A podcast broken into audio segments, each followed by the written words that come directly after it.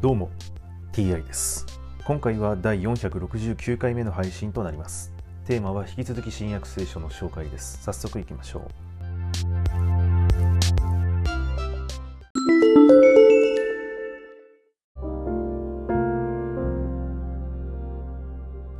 新約聖書第468回、今回は箸書きというお話です。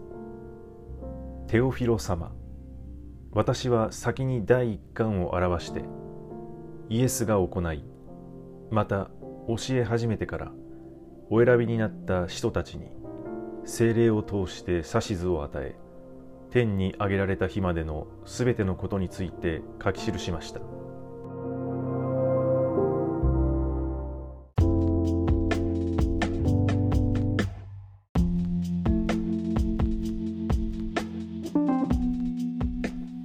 前回でヨハネによる福音書の紹介が終わり、今回から使徒言行録に移ります。そして箸書きに書いてあったテオフィロ様、テオフィロという人物は一体誰なのでしょうか。はい、今回はこれで以上です。また次回もどうぞよろしくお願いいたします。それでは。